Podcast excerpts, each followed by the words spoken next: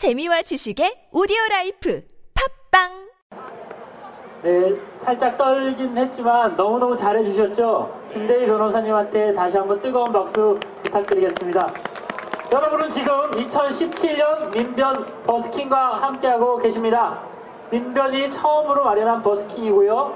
어, 첫 번째, 두 번째 순서가 지나갔습니다. 첫 번째는 최순실 재판 쟁점이 무엇이고 어떻게 진행되고 있는지 재판 하나하나를 낱낱이 어, 모니터링하고 계셨던 윤봉란 변호사님께서 설명해 주셨습니다. 두 번째 쟁점에 대해서 박영수 특검 과연 잘하고 있는지 앞으로 어떤 부분을 더 수사하고 밝혀야 되는지에 대해서 김도희 변호사님이 말씀 잘해 주셨습니다. 순간이 살짝 지나갔는데요. 바로 바로 진행을 하겠습니다. 세 번째 주제, 세 번째 주제 뭘까요? 뭡니까? 내용을 중요하죠? 우리가 왜 이 자리에 함께 있습니까? 국정을 농단한 박근혜 대통령을 그 자리에서 내려오게 하도록 함께 하고 있는 것이죠. 그 재판이 지금 저 건너 헌법재판소에서 열리고 있습니다. 과연 그 헌법재판소에 열리고 있는 박근혜에 대한 탄핵재판 어떻게 전개되고 있고 언제쯤 선고가 나올지 그 주제에 대해서 함께 해주실 이재화 변호사님을 여러분 힘찬 박수로 모시겠습니다. 힘찬 박수 부탁드립니다. 어, 제 이름은 이재용이 아니고요. 이재화입니다. 친인척 아닙니다. 저 며칠 전에 삼성 이재용 부회장 영장 청구가 기각됐는데 어, 국민들 많은 국민들이 혹시 이러다가 박근혜 탄핵 사건도 기각되는 게 아닌가 우려를 많이 하고 있는데요. 한마디로 탄핵 사건엔 영향이 전혀 없습니다. 탄핵 사건은 대통령이 권한을 남용해서 사적 이익을 추구했는지 그 자리에 있는 것이 정당한 것인지 이 부분을 판단하는 자리고요. 형사재판은 죄명이 무엇인지 그 죄가 성립하는지를 따지는 자리이기 때문에 어쨌든 이재용이 430억을 박근혜가 지시했던 박근혜가 강조했던 아니면 서로 뇌물을 주고받았던 간에 430억을 어, 강제로 최순실 덕에게 돈을 주게끔 했다는 것은 이재용도 인정하고 있기 때문에 그 자체만으로 탄핵 사유가 되는 것은 문제가 없습니다. 그렇기 때문에 걱정 안 하셔도 되고요. 두 번째, 헌법재판소가 어, 대통령 측 변호인들, 대리인들이 주장하는 증거 능력 인정할 수 없는 거 아니냐? 안정권 수첩도 상당 부분 채택, 채택하지 않았는데 그렇게 되면 이게 탄핵 인용 결정하기 어려운 거 아니냐 이런 우려도 할- 하는 분이 있거든요. 그거는 그렇게 생각할 필요가 없습니다. 어, 재판- 헌법재판관들이 대통령이 탄핵 사유에 해당한다. 또 판단을 하고 그와 관련된 증거는 차고 넘치기 때문에 자 귀찮게 하니까 너희들 이야기 일부 받아준다. 그것 빼고도 탄핵 증거는 너무 많다 이렇게 해서 빨리 재판을 진행하기 위해서 그렇게 진행하는 거니까 그 부분도 염려 안 하셔도 될 것 같습니다. 자 여러분들 진짜 대- 그 헌법재판관들이 탄핵 결정을 할 것인가 혹시 우려하시는 분들도 있죠. 왜 그러냐면 2년 전에 정당 해산 사건도 많은 국민들이 반대함에도 불구하고 8대1로 정당을 강제로 해산시켰잖아요. 그리고 박근혜 대통령이 아주 극우적이고 보수적인 인사를 재판관들을 많이 임명을 했잖아요. 그렇기 때문에 그런 우려를 할 수도 있는데 이 사건은 보수와 진보의 이념, 이념이 문제되는 사건이 아니고 민주주의의 가장 기본적인 국민 주권주의, 법치주의를 제대로 준수했느냐, 지켰느냐를 판단하는 사건입니다. 자, 국민 주권은 우리 국민들이 박근혜를 대통령으로 뽑았는데 사실은 박근혜는 최순실의 아바타였다는 거 아닙니까? 그 문제는 뭐 최순실과 박근혜 대통령 빼고는 지금 다 인정하고 있는 그 사건이죠. 인정하고 있는 거죠.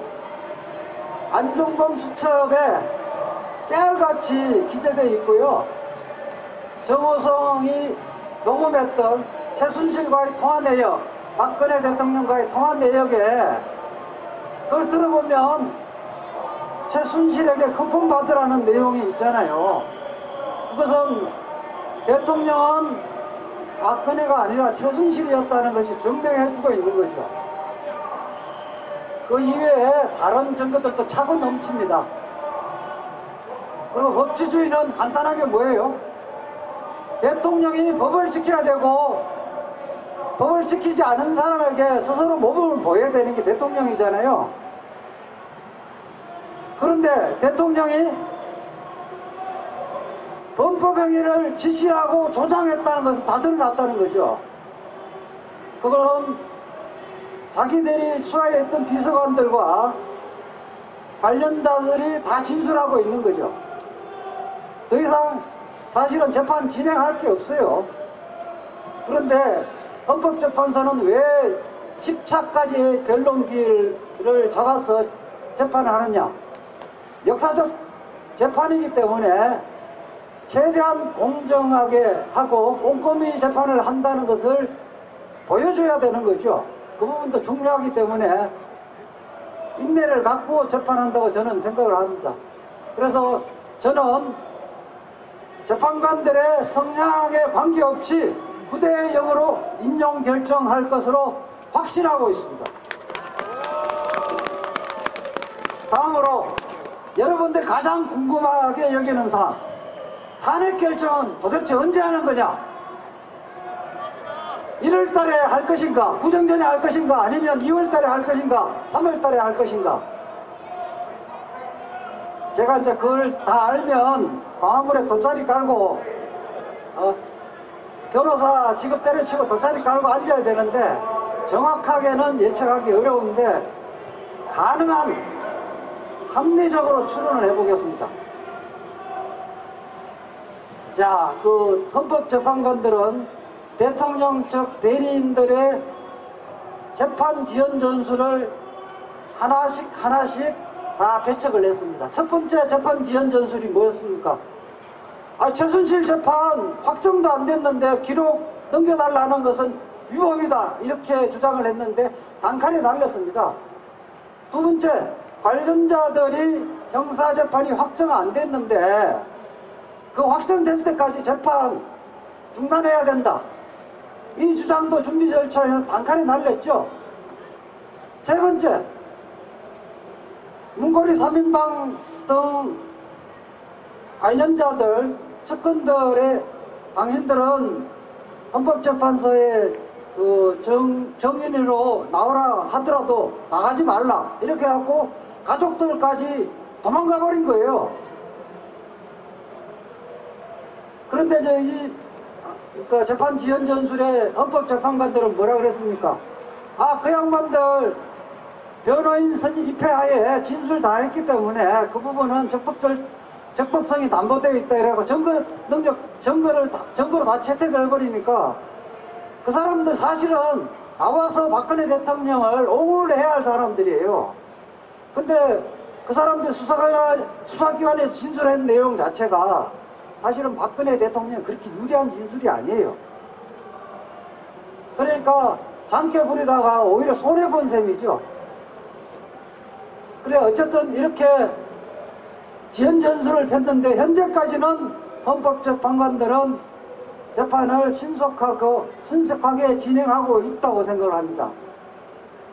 대체적으로 1월 25일까지 제 10차 변론기일까지 하면 국회 측, 즉 청구인 측의 정인들은 대부분 그, 그 정인신문을 마칠 것이고요. 또 서류 점거는 어, 열람을, 열람하는 방법으로 재판을 진행하기 때문에 이미 다 열람했기 때문에 사실상 다 끝난 상태거든요. 25일까지 어, 대통령 측의 정인들을 몇 명으로 어, 채택할지는 이제 아직까지 밝히지 않았는데 제 생각으로는 많지는 않을 것 같아요. 그 정인 신문을 최소한 많이 하더라도 한두번 이상은 하지 않을 것 같아서 어, 제 소망은 1월 25일 날 결심했으면 좋겠지만은 제가 강력하게 요구하면 받아줄 줄 수도 있을 것 같아요. 여러분, 1월 25일 결심하는 거 동의하십니까? 그러면 제 돈까지 드릴 것 같은데, 예? 함성 한번 여쭤봅시다. 1월까지 어, 결심하는 것을 원하시는 분은 함성을 일제히 질러주시기 바랍니다. 와! 1월 25일 날 결심할 것 같습니다. 그래도 만약 우리가 결심을 할 줄 알았는데 결심 안 하면 서운하잖아요. 차선으로 저는 그 이후에 일주일, 일주일에 두 번 하면 되니까 일주일에 일주일 동안 대통령 측 정인 신문 다 하면 2월 중순에는 늦어도 결심을 하고 2월 말에는 선고를 한다. 만약 그때 선고를 하지 않으면 제 찾아오세요. 점심 사드릴 테니까. 그리고 2월 말까지, 늦어도 2월 말까지 선고하고 선고 내용은 2월 말이면 박한철 소장은 이제 이름 아시고요. 8대 0으로 대통령 박근혜를 탄핵한다는 주문에 탄핵 인용 결정을 할 것입니다. 감사합니다. 자, 질문. 예, 마이크 좀 갖다 주세요. 반갑습니다. 국민주권 행복신문고 대표 박총화라고 합니다. 예, 어, 탄핵이 기각될 가능성도 있다라고 주장하는 사람이 있는데 그 가능성은 제로로 보는 것인지 네. 또 하나는 현재 대한민국 헌법 자체가 근본적인 모순이 있어서 탄핵이 인용이 되더라도 임기 보장을 전제로 위헌 소송을 하게 되면은 우리 촛불이 민심이 원하는 거와는 다르게 위헌 소송을 해서 연말까지 갈 가능성이 있는데 거기에 대해서는 어떻게 생각하십니까? 예. 탄핵, 인용 탄핵 기각이 될 것을 기대하고 그렇게 어, 고대하시는 분들은 저기 그 태극기 집회 가면 몇 사람이 좀 있을 겁니다. 많지는 않을 것 같은데요. 어, 그분들은 민주공화국에 살 그 자격이 과연 있는지 의심을 안 해볼 수가 없습니다. 어, 저는 어, 헌법재판관들이 그래도 어, 법률을 전공을 했고 기본적으로 어, 민주주의에 대한 인식이 어느 정도 있는 사람이기 때문에 그럴 가능성은 전혀 없다고 봅니다. 1%도 안 된다고 생각을 하고요. 그 헌법재판소는 단심입니다. 단심이기 때문에 탄핵 결정에 대해서 불복하는 방법이 없고요. 위헌소송이라는 것은 그거는 법률을 모르는 사람 이야기를 하는 주장이고요. 그런 소송은 없다는 것을 말씀드리겠습니다. 걱정 안 하셔도 됩니다. 예. 또, 네, 네. 마이크 좀. 만약에 예. 탄핵이 안 되고 예. 부결이 됐다. 예. 그럼 저희는 어떻게 해야 됩니까? 예. 그, 저는 그런 생각을 안 해봤는데, 그 헌법재판소 없애야죠. 예? 그래서 우리 정권 교체해서 헌법 정권 교체하면 새로운 대한민국을 설계하는 헌법을 개정을 해야 되는데 그런 경우에는 탄핵 헌법재판소 없애야죠. 자 동의하시면 박수. 또 다른 분 있으세요? 네. 대통령 탄핵을 헌법 재판소가 아니고 말씀하시죠 마이크. 대통령 아, 그 가만히 냅두시면 저쪽에서 켜주실 거예요. 어. 켜져 있어요. 대통령 탄핵을 헌법재판소가 아니고 주권을 가진 국민 투표로 결정하는 개헌을 이번 기회에 좀 이렇게 채택할 수 있도록 한번 이렇게 노력해 볼 필요가 있지 않나 싶어서 이 제안을 그 드립니다. 하여튼 그 문제는 뭐 좋은 의견이라 생각하고요. 그 문제는 저희들도 한 고민해 보겠습니다. 자, 또 없으면 예, 예. 아니, 그 여러 가지 유심들을 갖고 계시는 것 같은데요. 제가 아, 대통령 탄핵이라는 것에 대해서 좀 고민을 해봤는데 우리 전부 법률가들이잖아요. 근데 예, 제가 보니까 이게 소송물이 한 개더라고요. 그러니까 소송물이 여러 개가 아니라 대통령이라는 사람을 그 직책에서 끌어내리는 우리 공무원 파면하고 똑같은 구조이기 때문에 기본적으로 행정소송법을 준용하는 게 맞고 그 형사소송법을 준용한다고 하는 게 약간 입법적인 과오가 좀 보이는 것 같은 생각도 저 개인적으로 들어가던데 그래서 어찌됐든 어 제가 볼 때는 아까 우리 이 변호사님께서 말씀하신 것처럼 이게 뭐 탄핵 사유 14가지 중에 한 가지만 돼도 파면 사유를 충족하게 되면 소송물은 한 개이기 때문에 그 자체로 자적적인 거거든요. 근데 이제 그 법리를 일반인들이 이제 잘 모르기 때문에 자꾸 이거 뭐 안 되는 거 아니냐 이런 고민을 하신 것 같아서 그냥 부가적으로 말씀드리는 거고요. 아까 뭐 국민 반의제, 국민 반환제 말씀하시는 것 같은데 어, 저 개인적으로는 그게 국민 주권주의를 직접 민주주의를 실현하는 방식이고 사실 그 미국 같은 데도 그 자료를 찾아보면은 국민이 직접 발안한 제도 같은 경우 한 30% 정도가 입법화되고 있거든요. 그리고 우리도 사실은 그런 것들을 우리 주변에서 후배님들이 열심히 연구하셔가지고 그런 국민 발안제, 소환제 이런 것들을 입법화하는데 좀 해주셨으면 바람입니다. 제가 아. 오히려 미안하고 능력이 없어서.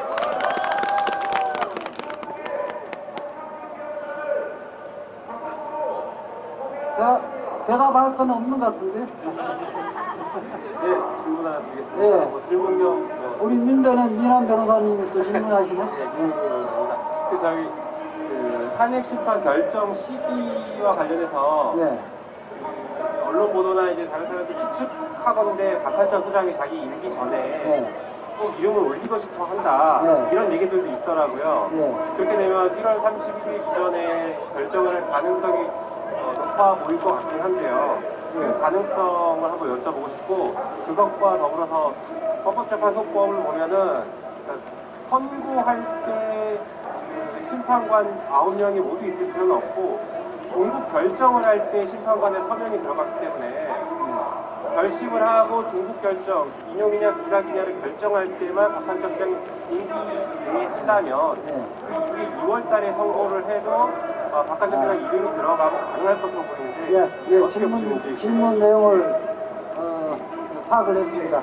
제가 제3회 민변 팟- 팟캐스트, 탕캐스트에 쭉 제가 다 설명을 했는데 안 들은 분이 많은 것 같아서 다시 이야기하겠습니다. 박한철 소장은 이 역사적 사건에 숟가락을 얹고 싶어 합니다.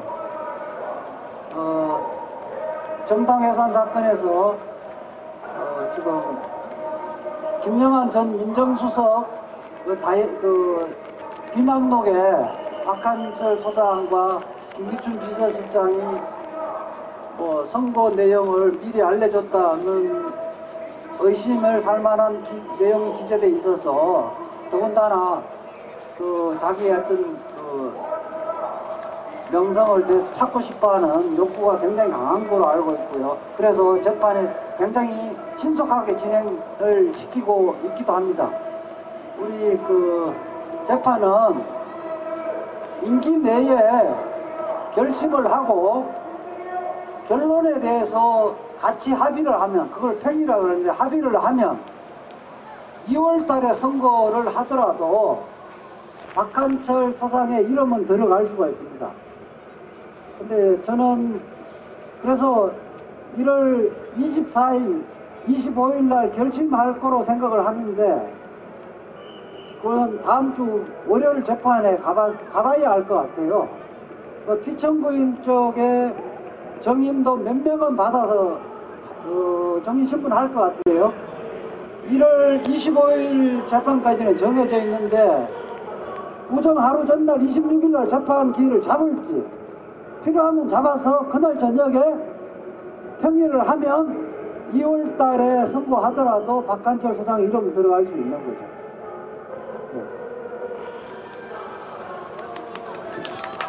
예. 예, 예. 마치겠습니다. 감사합니다. 다시 한번 뜨거운 박수 부탁드립니다. 많이 궁금했던 부분이 풀리셨죠? 예, 어, 눈발이 계속 흩날리고 그리고 저희들 머리와 몸을 다 덮고 있는데요.